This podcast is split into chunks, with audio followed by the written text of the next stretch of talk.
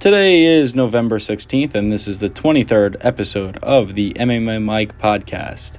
Saturday, November 14th, we had Paul Felder take on Rafael Dos Anjos in five days' notice in the main event of Saturday's fight night. You know, it was a very good fight.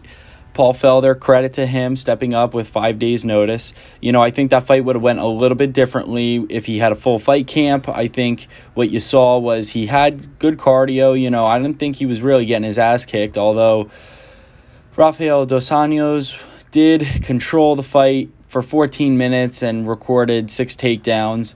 But Felder scored a lot of head strikes. You know, he he outstruck uh, Dos Anjos in the head head department, uh, 64 to 53. And he had four leg kicks, uh, 14 rather, compared to Dos Anjos' four leg kicks.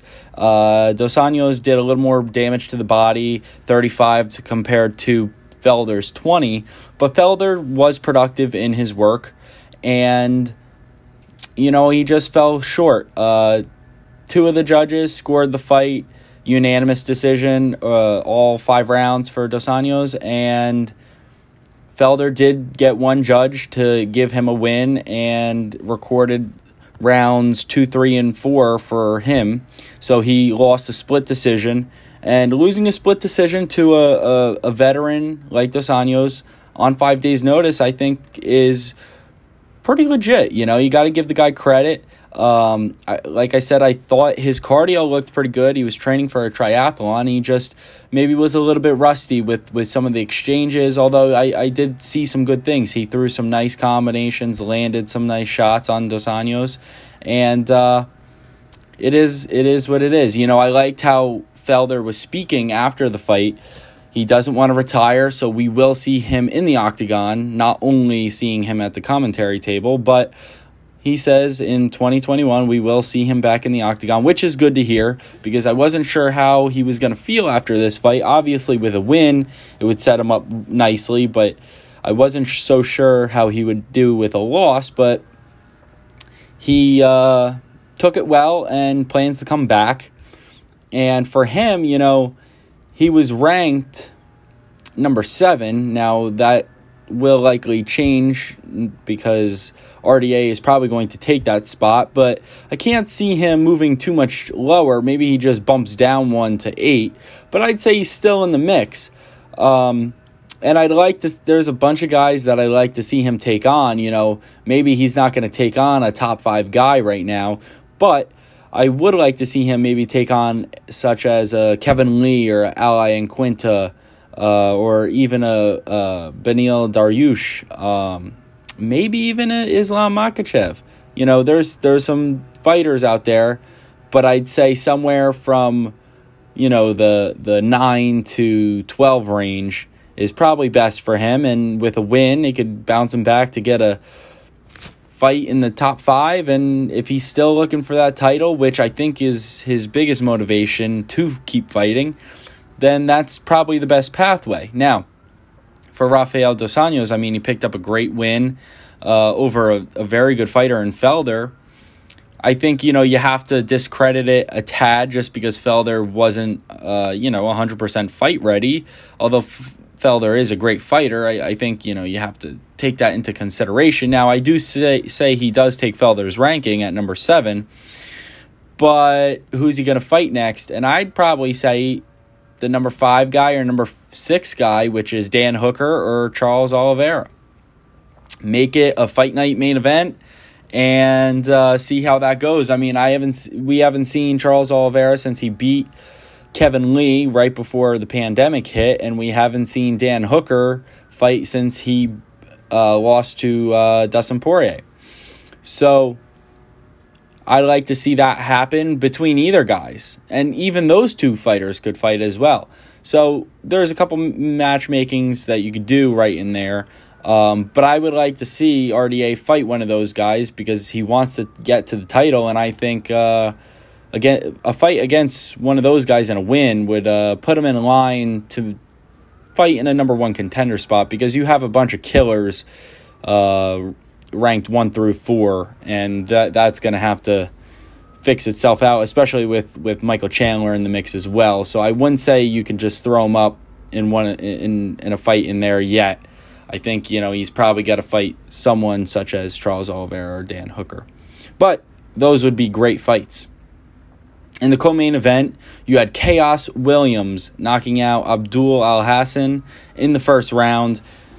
You know, I wasn't expecting this. I was in, I was expecting a knockout going the other way, and Khaos Williams caught Alhassan early, right on the chin, knocked him out cold.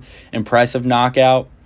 And uh, I'm excited to see what's next for him in, in the welterweight division. Alhassan did miss weight which didn't give me a huge amount of confidence, but I was thinking he was going to be able to bounce back, and unfortunately, he did not.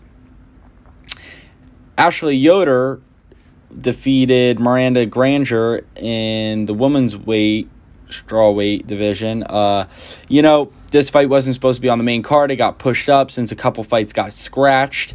I did have Yoder winning, uh, and I liked what she saw. You know, she won a unanimous decision. This was a good way to continue in the strawweight division and you know i'm assuming she'll probably fight sometime next early next year before that you had sean strickland defeating brendan allen by knockout in the second round. You know i was thinking allen was going to be able to find a way to get it done but strickland striking really improved that he you know his striking is legit. Uh, brendan allen you know, he didn't go for any takedowns, and so obviously didn't get any. Uh, Strickland did get one takedown and controlled for a minute and a half, but you know he completely outstruck him in the head at department, ninety to twenty eight. Allen did get some leg kicks off and some body shots, uh, eleven body shots, twelve leg kicks. You know, it just seemed that Brendan Allen was just getting hit in the head too much, and obviously it, it put him down in the second round, and uh, he couldn't get it done. But I don't think you know this is going to be a huge setback for Allen. He's a good fighter. He's going to be back, and for for Strickland, this is very impressive. Uh, this is his second win in two weeks, so I'm excited to see who's next for him, and uh, I think he could do definitely some damage in the UFC. And for the first fight of the night in the women's strawweight division, you had Cory McKenna defeating Kay Hansen, And, you know, all the judges gave it to McKenna. All three rounds, all three judges gave it to McKenna. And uh, Hansen lost by unanimous decision. Now, the, the interesting thing is, is if you go on Verdict's global scorecard, Verdict, the global the people globally gave rounds one and three to Hansen, and the people gave McKenna round two. So the total score was 29.07 for Hansen, and McKenna scored 27.99. So globally, the people who are on verdict, who were scoring the fight live and scoring the card, gave the fight to Hansen. You know, I thought Hansen won the fight personally, but uh, obviously, the judges did not, and that's just how it goes. You know, it, it unfortunately it doesn't matter on paper who wins uh, other than the judges. You know, you have to you have to impress the judges.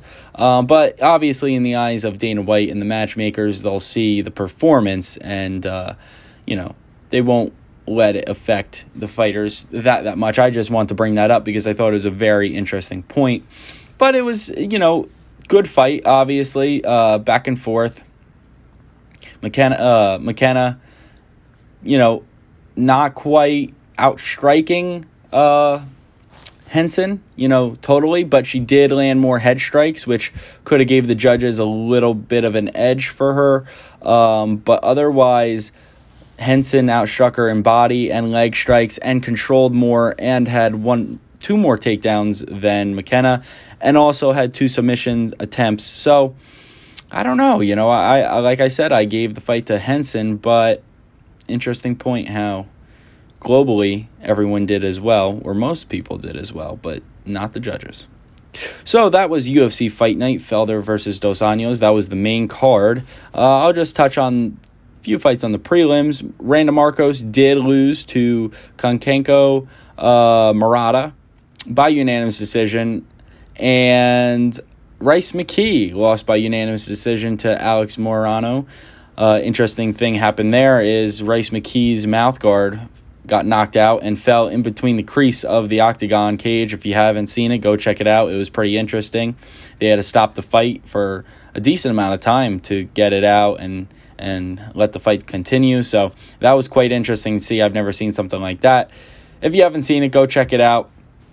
Overall, great card as always. Next week, and we will have UFC pay per view, UFC 255. And I'm excited. I'm going to be on with Jack O'Hara talking about it. So that's going to be fun. We also have something very cool for you guys. And uh, I'll catch you later this week. This was episode 23. Thank you for tuning in.